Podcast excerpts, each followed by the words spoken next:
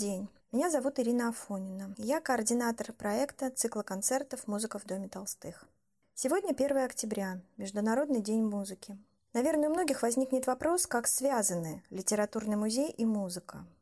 Но в своих произведениях Лев Николаевич часто писал о музыке, рассказывал о ней. А вот какое место в его жизни и творчестве занимала музыка, об этом мы сегодня поговорим с Ольгой Беловой, музыковедом, автором и ведущей концерта в Доме Толстого. Здравствуйте, Ольга Петровна. Здравствуйте. Разговаривать о личности и творчестве Льва Николаевича Толстого в День музыки – это очень хорошая идея, потому что музыка занимала огромное место в его жизни, в его творчестве. Любовь Толстого к музыке и его вовлеченность в музыкальный процесс столь удивительны, что, пожалуй, он здесь занимает особое место среди, наверное, всех русских писателей, которые, в принципе, многие из них были не чужды музыкального искусства и описывали его на страницах своих произведений. Толстому с ранней юности хотелось понять, что такое музыка, как бы вобрать ее в себя. Он очень много времени тратил для того, чтобы освоить фортепиано. Игру на этом музыкальном инструменте Толстой очень любил. Он любил и слушать, он любил играть на фортепиано. В юности он играл на флейте, например, также в Казани, когда он жил и музицировал с друзьями. Это может показаться удивительным читателям Толстого, но многие-многие часы, даже дни Лев Николаевич Толстой проводил за роялем. Вот у него в дневниках встречаются такие записи. Встал рано, пошел во флигель и не заметил, как прошел день за фортепиано. Ну, разве это не удивительно? Он пытался осваивать фортепиано как профессиональный музыкант. И есть даже такие записи. «Испытал счастье артиста», он пишет. Писатель, который создает свое самое первое произведение детства, и на страницах этого произведения музыка звучит практически постоянно. Более того, если мы посмотрим на черновики и какие-то первые варианты повести, то окажется, что писатель был так строг к себе, что многие прекраснейшие страницы, посвященные описанию музыкальных впечатлений героя детства Николеньки, они просто не вошли в окончательный текст детства. И вот нам, музыкантам, это очень бывает обидно, но с другой стороны, когда читаешь эти страницы, ты понимаешь внутреннюю жизнь произведения Толстого, которая теснейшим образом связана с музыкой. В ранних своих рассказах он даже делал музыкантов героями своих произведений. Такие рассказы, как «Люцерн», «Альберт», они производят глубочайшее впечатление именно с точки зрения описания в них музыкального процесса, исполнительства, вот этого впечатления мощного, которое оказывает музыка на человека. И Толстой очень рано э, стал задаваться вопросом, что есть музыка, почему она так сильно воздействует на человека, какова природа ее. И тут у него был подход – и писательский, и исследовательский, почти научно. Он читал музыковедческие труды, насколько это было ему тогда доступно. Его любовь к музыке во многом сформирована была, конечно, вкусами своей эпохи. И это надо назвать таких композиторов, как Гайден, Моцарт, Бетховен, это венская классическая школа. И очень новый тогда композитор Фредерик Шопен – да, Ольга Петровна, это правда. В нотной библиотеке Льва Толстого действительно хранятся сочинения Шопена. Но хотела я вас спросить о другом. Когда в первый раз увидела списки любимых произведений писателя, составленные они были сыном Льва Николаевича Сергеем Львовичем и Александром Борисовичем Гальденвейзером, первое впечатление – недоумение. Настолько разная музыка, вот как вам кажется, насколько эти списки действительно отражают отношение Толстого к музыке? Это очень интересная тема. Вообще оба списка и Сергея Львовича Толстого, и Александра Борисовича Гальденвезера – это бесценные документы. Можно сказать, что это впервые зафиксированные в печати музыкальные пристрастия Льва Николаевича Толстого – для того, чтобы постигнуть круг его привязанностей музыкальных, нужно, конечно, читать его дневники, переписку, читать воспоминания о нем, которые во множестве, слава богу, оставлены друзьями и людьми, знавшими Толстого. Но там, конечно, в этих списках названы, может быть, произведения, которые очень сильные эмоции, очень сильные чувства вызывали в Толстом, которые неоднократно он слушал которые он просил для себя исполнять. И здесь, конечно, вот кроме того, что я уже назвала, это Моцарт, Бетховен, Гайден, Шопен. Здесь есть еще и несколько произведений старинной музыки, с которой он познакомился, в частности, вот когда к нему приезжала знаменитая клавесинистка польская Ванда Ландовская. Она совершила удивительнейшее путешествие прямо под Рождество вместе со своим собственным клавесином. Она приезжала неоднократно – и ей так понравилось в Ясной Поляне, ее так потрясло, как ее слушал Толстой. И Толстой очень откликнулся на это впечатление. И вот появились, например, в списке произведения, которые играла Ванда Ландовская. Это старинная музыка, исполняемая на клавесине. И, конечно, здесь э, был, например, Карл Мария фон Вебер. Это композитор, тоже относящийся к венской школе, композитор-романтик, которого Толстой, кстати, сам очень любил играть, и Сергей Львович в своих воспоминаниях, о детских своих впечатлениях он пишет о том, что как это прекрасно звучала музыка Вебера в доме, и Гайдна, и Моцарта, когда они, дети, укладывались спать, отец на втором этаже начинал играть, и иногда играл до 12, и до часа ночи, иногда вместе с матерью, они играли в четыре руки. И вот обращает на себя внимание, что любовь Толстого к музыке, она такая практическая. То есть он не просто любил слушать музыку, он очень хотел сам прикасаться к музыкальному инструменту. И то, что музыканта называется, он чувствовал музыку руками. Он прекрасно читал ноты с листа. Он достаточно владел для этого инструментом. И более того, вот чтобы партнеру, жене, поспевать за ним за роялем, ей нужно было тренироваться. Она, кстати, делала это. Ей очень хотелось соответствовать мужу в этом ансамбле. И она к этому стремилась. И вот это отношение к музыке, оно еще сказывалось в том, что ну, для того, чтобы играть эти музыкальные произведения дома, должны быть ноты. Где бы ни был Толстой, в поездках заграничных, в Москве, в Петербурге, он всегда заходил в нотный магазин и всегда покупал большое количество нот. Поэтому «Ясная поляна», вот этот дом удивительный, дом Толстого, он еще является собой буквально прямом смысле сокровищницу музыкальную, поскольку он открывает мир Толстого с точки зрения музыки. Вот этот очень глубокий, очень проникновенный мир, который выплескивался, вот его отношение выплескивалось на страницах произведений. Вот можно, например, вспомнить один из его ранних романов. Это единственное произведение у Толстого, написанное от лица женщины «Семейное счастье». Сюжет этого произведения, он не просто иллюстрируется музыкальными впечатлениями героя, героини, он теснейшим образом связан именно со звучанием музыки. Выньте оттуда сонату и фантазию Моцарта и лунную сонату Бетховена, и сюжет рассыпется. То есть музыка, она составляет не просто часть, не просто впечатление, она составляет такую сущностную сердцевину этого сюжета. Более того, я вот могу сказать, что у меня есть наблюдение, что сам этот роман, он построен как музыкальное произведение. В нем, в его развитии, в его построении присутствуют музыкальные законы. Это очень интересно, это чрезвычайно любопытно. Вот знаете, все музыканты и не музыканты, они знают знаменитую повесть Толстого «Крейцерова соната» хотя бы потому, что название этой повести, оно же название знаменитой бетховенской сонаты. То есть бетховенская соната попала в титул произведения Толстого. То есть это такое очень знаковое явление. Фактически свою повесть Толстой назвал сонатой.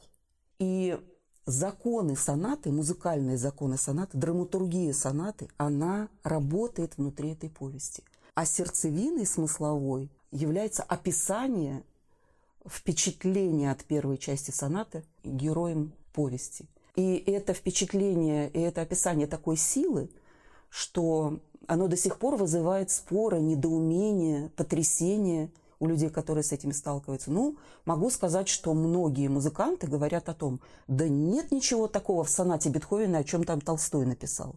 И более того, в одном из э, уже достаточно поздних высказываний по поводу повести Крейцерова соната – мы находим это высказывание в яснополянских записках Маковицкого, Толстой говорит, послушав в очередной раз свое любимое произведение в прекрасном исполнении, ну, пожалуй, вот я здесь ничего не нахожу, что я приписал этой сонате в своей повести. Но не будем так прямолинейно об этом судить.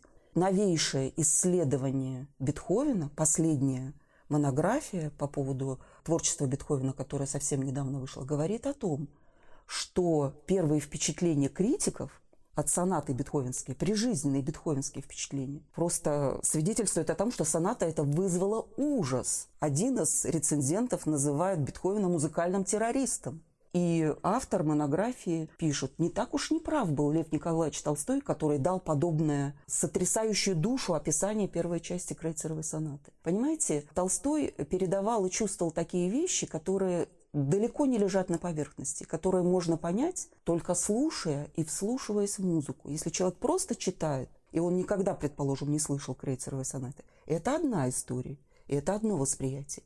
Если у человека есть свое восприятие Крейцевой сонаты, содержание повести раскрывается совершенно иным образом. Вот в этом особенность, в этом магия этих произведений Толстого, где описана музыка.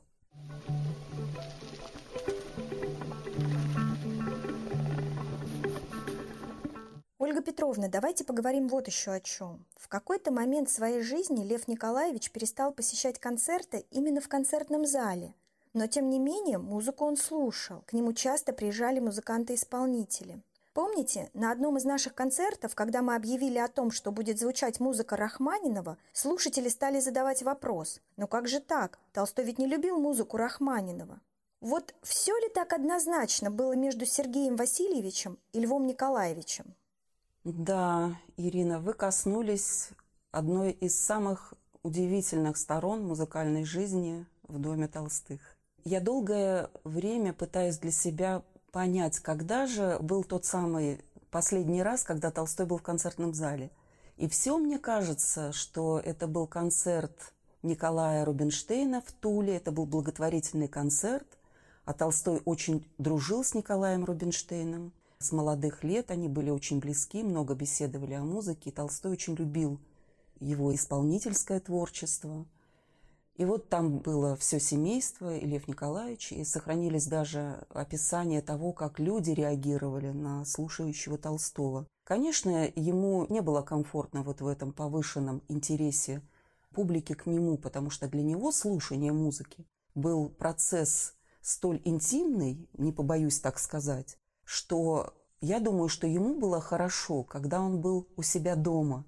И когда, вот как Леонид Сабанеев, который узнал Толстого, будучи 12-летним учеником Сергея Ивановича Танеева. Он сказал что-то примерно следующее в своих воспоминаниях, уже поздних, что когда музыканты поняли, что Толстого не получить на концерт, так музыкальная Москва пришла к нему. И мы знаем, как к Толстому относились э, и ученики, и профессора Московской консерватории, и Толстой вообще в Московской консерватории ощущал себя как дома. Кстати говоря, вот на концерты он, может быть, не очень любил ходить. Но когда он бывал в Москве, он часто приходил в консерваторию. Иногда слушал из соседней комнаты, как звучит музыка. Ему это очень нравилось. Беседовал с учениками. Ходил на репетиции. В общем, он не так уж был чужд этой стороны жизни. Но, конечно, когда музыка звучала в доме, в Ясной Поляне, в зале, в хамовниках. Это было совсем другое дело. И здесь прозвучало имя Рахманинова. Это действительно один из самых интересных сюжетов, музыкальных сюжетов, связанных с Львом Николаевичем Толстым. Как Рахманинов попал в дом Толстого? Это был очень тяжелый период его жизни.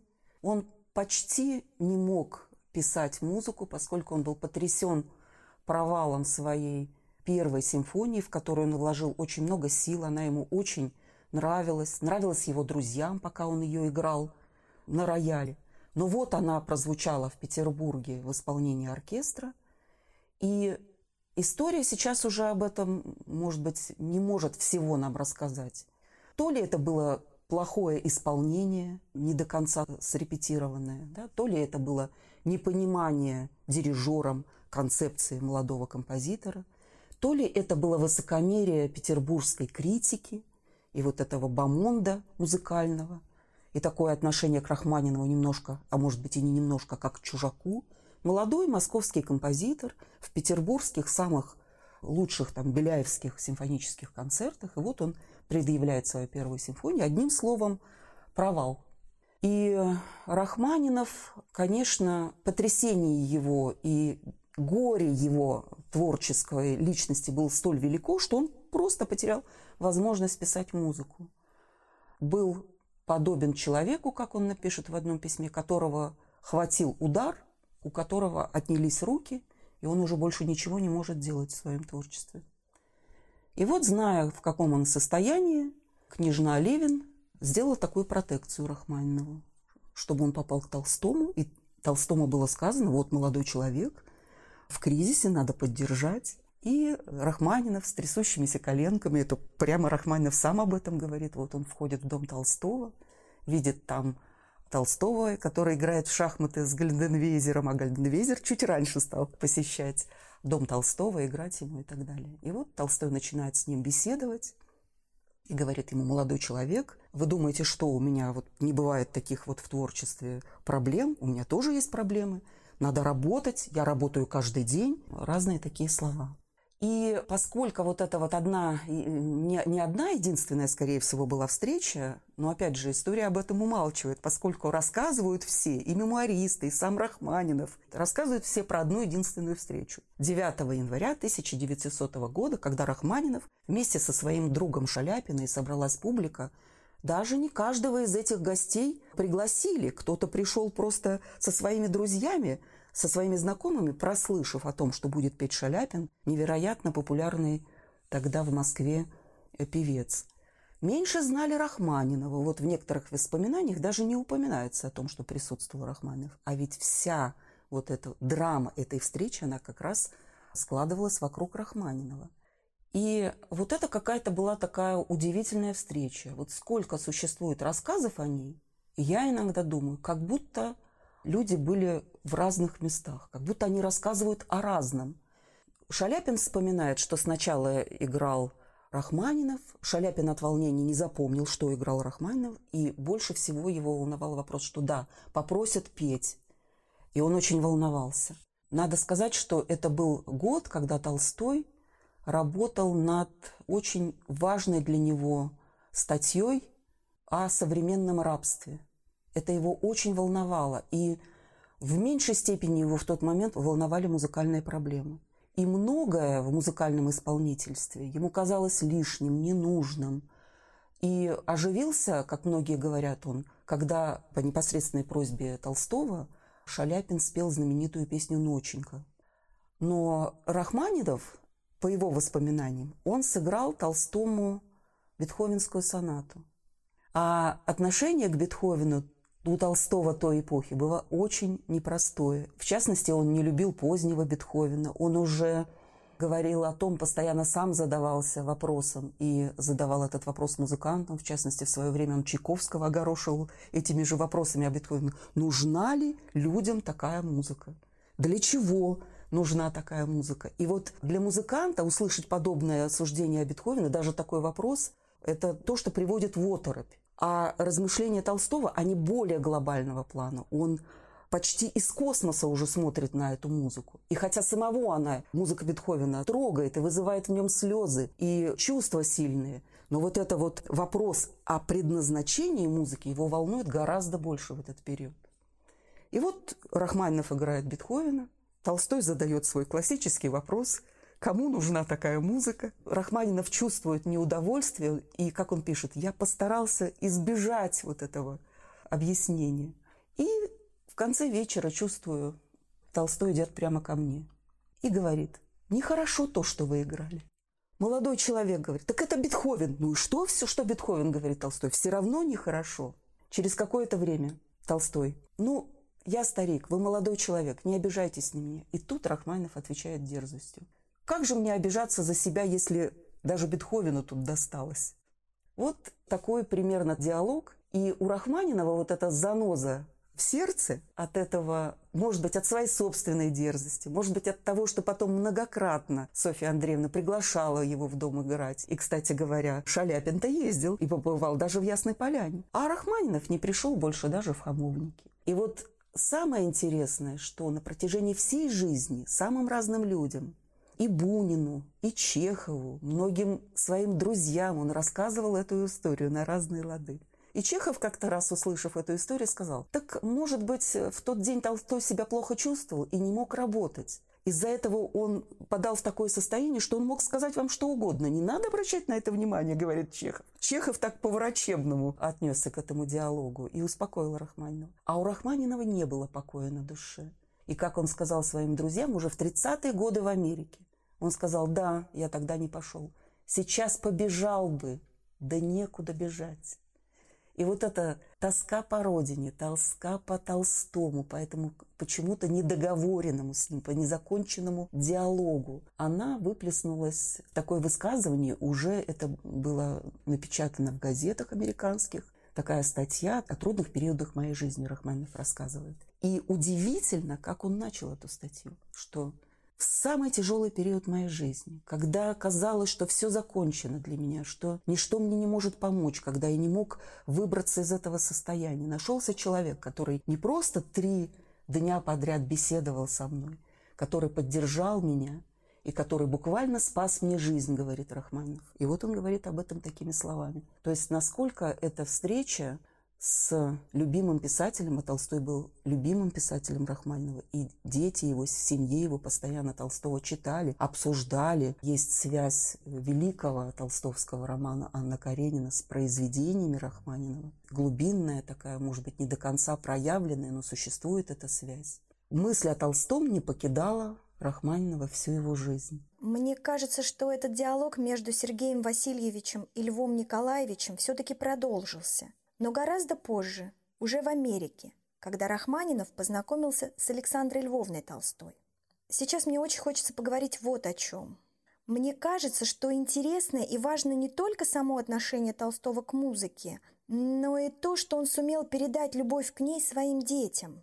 Вы знаете, у Рахманинова даже зафиксирован оказался этот разговор, где Рахманинов не просто упоминает об Александре Львовне, а говорит о книге ее, с которой он был знаком, о книге «Отец». У него было свое очень высокое мнение о Софье Андреевне Толстой. У него есть такое удивительное рассуждение о том, какой должна быть жена гения. И он считал, что Софья Андреевна была настоящей подругой, женой гения. Это была ее высокая миссия. Он так на самом деле думал. Он понимал, как трудно жить вместе с творческим человеком, и он восхищался Софьей Андреевной. И надо сказать, что на страницах книги «Отец» у Александры Львовны есть описание вот этого вечера, о котором мы вспоминали. И она была среди тех, кто был на этом вечере. Тогда Рахманинов, возможно, не обратил на нее внимания, но в одном из воспоминаний говорится о том, какая она была хорошенькая среди других девочек, которые пили там чай за столом и так далее. Очень это передает так живо вот эту атмосферу удивительную музыкальных вечеров в толстовских домах и в Хамовниках, и в Ясной Поляне. И в этих музыкальных вечерах участвовали все дети всегда с самого раннего возраста, как только вот они начинали что-то уметь делать на фортепиано. А, кстати говоря, слово «делать» здесь очень важное, поскольку вот у Сергея Львовича есть такое выражение «по вечерам мы делали музыку», он говорит. Обратите внимание, не играли. В слове «играть», возможно, им казалось что-то легкомысленное, может быть, развлекательное. А музыка для Толстых никогда не была чистым развлечением. Это всегда было именно делание. И вот это поразившее меня в свое время выражение «делать музыку», оно просто в меня вошло, и я понимаю, что это как раз такое правильное отношение к музыке. Вот это делание музыки, оно касалось многих толстых. Все дети толстых умели играть на музыкальных инструментах. Это и гитара, и фортепиано, и балалайка, и скрипка. У всех были учителя музыки. Как правило, кстати говоря, это студенты Московской консерватории. Учителя тоже участвовали в музыкальных вечерах.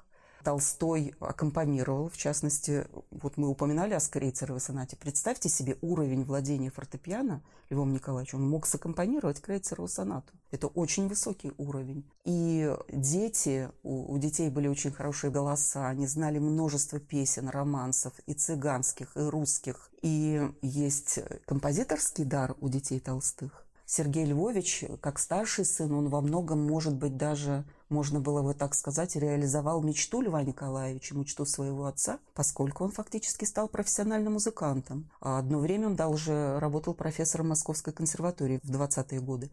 У него есть изданное музыкальное произведение. Толстой любил слушать, как играет его старший сын, и у него было свое очень благожелательное мнение об этих сочинениях. Другой сын Толстого, Михаил Львович, является автором одного из самых, наверное, знаменитых романсов «Мы вышли в сад». Романс своей эпохи, который пела даже знаменитая в то время певица Варя Панина. Можно, наверное, много еще примеров здесь приводить, вот этой любви к музыке, вот этого делания.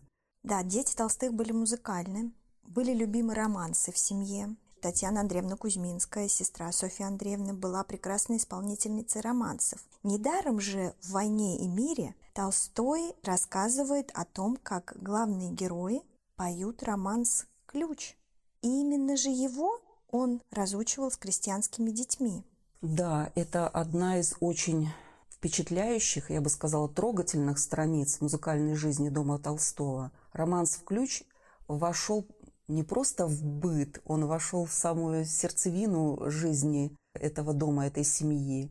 У него же есть э, интересная очень история. Возможно, это легенда, но авторство музыки приписывают никому иному, как Вольфгангу Амадею Моцарту. В этом есть что-то символическое, потому что Моцарт был любимейшим композитором Льва Николаевича Толстого.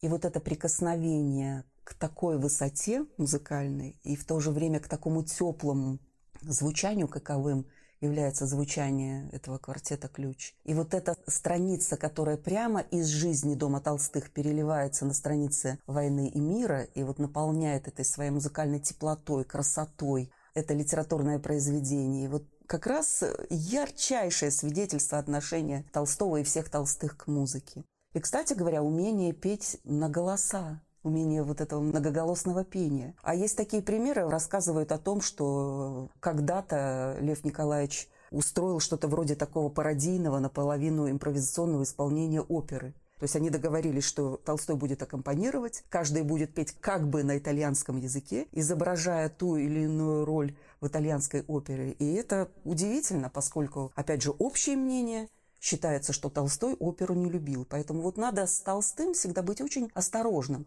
Вот вы привели мне пример, когда люди говорят, ну как же так? Толстой не любил музыку Рахманинова.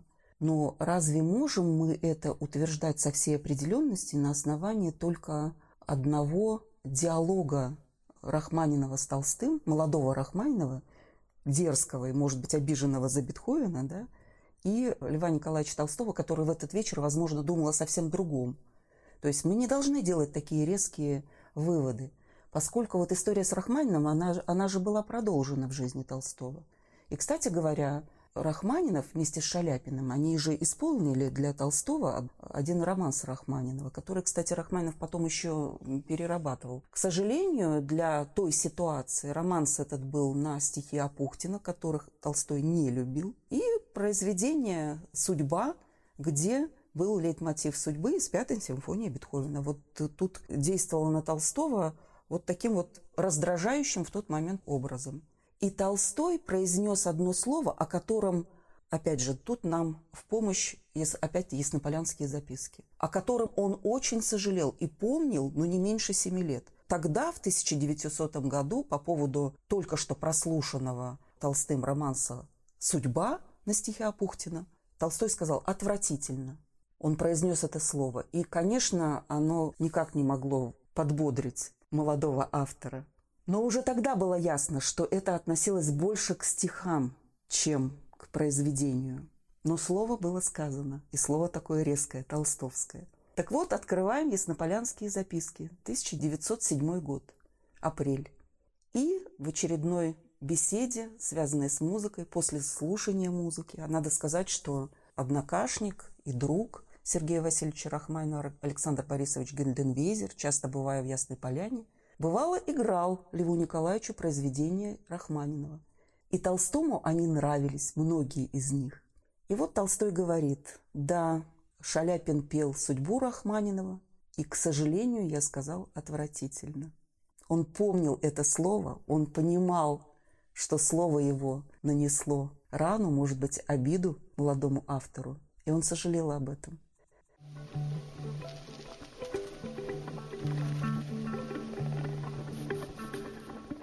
Ольга Петровна, Лев Николаевич всю свою жизнь искал определение слова «музыка». На ваш взгляд, какая самая яркая цитата, которая передает его отношение к этому виду искусства? У Толстого есть удивительные высказывания по поводу музыки, описание музыки. В общем, этим полны все его произведения, письма, дневники, записные книжки. Музыка действительно составляла не просто фон его жизни, это был предмет его раздумий, это было искусство, которое вызывало в нем, наверное, самые горячие чувства. И знаете, здесь есть две такие точки, одна очень ранняя, а другая очень поздняя. И вот между двумя этими точками протекла вся жизнь писателя, и мы представляем, насколько плотным был поток этих размышлений. И вот одно из таких ранних и очень ярких высказываний мы находим в повести детства. К большому сожалению, очень часто это высказывание искажается. Мы слышим «Музыка, — говорил Толстой, — это воспоминание о том, чего никогда не было». Но вот давайте откроем повесть детства и прочитаем, что на самом деле говорил Толстой. Мальчик – герой повести – Наигравшись, нагулявшись, побывав на охоте, нарисовав своих синих зайцев, вот он забирается в вольтеровское кресло и слушает игру «Маман». Маман играет две очень хорошо знакомые ему пьесы. Он много раз их слушал. И вот что мы читаем. Маман часто играла эти две пьесы, поэтому я очень хорошо помню чувства, которые они во мне возбуждали. Чувство это было похоже на воспоминание. Но воспоминание чего? Казалось, что вспоминаешь то, чего никогда не было. И действительно, это высказывание, эта цитата, она поражает воображение. запоминаются именно последние слова этого абзаца. Казалось, что вспоминаешь то, чего никогда не было. Но заметьте, это имеет отношение не к тому, чем является музыка, а это имеет отношение к тем чувствам, которые испытывает ребенок, слушающий музыку, понимаете? И вот меня не устает удивлять, как буквально в одной фразе Толстой обрисовывает эти несколько стадий постижения этого сложнейшего вопроса, этого сложнейшего искусства. Запомним слово «чувство». И вот открываем одно из последних, очень ярких, очень емких, таких формульных высказываний Толстого. И читаем. Музыка есть стенография чувств. Опять у нас ключевое слово «чувство», но здесь добавляется такое, казалось бы, неподходящее к музыке слово «стенография», но вот когда вдумываешься в то, что пытался сказать Толстой, понимаешь, какая здесь глубина. И как это удивительнейшим образом, минуя слово воспоминания, связано вот с тем самым первым ранним высказыванием, описанием, героем повести детства своего восприятия музыки, тончайшим. И вот это наблюдение лишний раз нам говорит о том, что Толстого надо очень внимательно читать. Прямо хочется сказать очень внимательно слушать, но потому что, как вот мне кажется, что он буквально со всех страниц своих дневников, записных книжек, произведений, писем, он продолжает с нами говорить. Вот он продолжает вместе с нами размышлять о музыке. thank you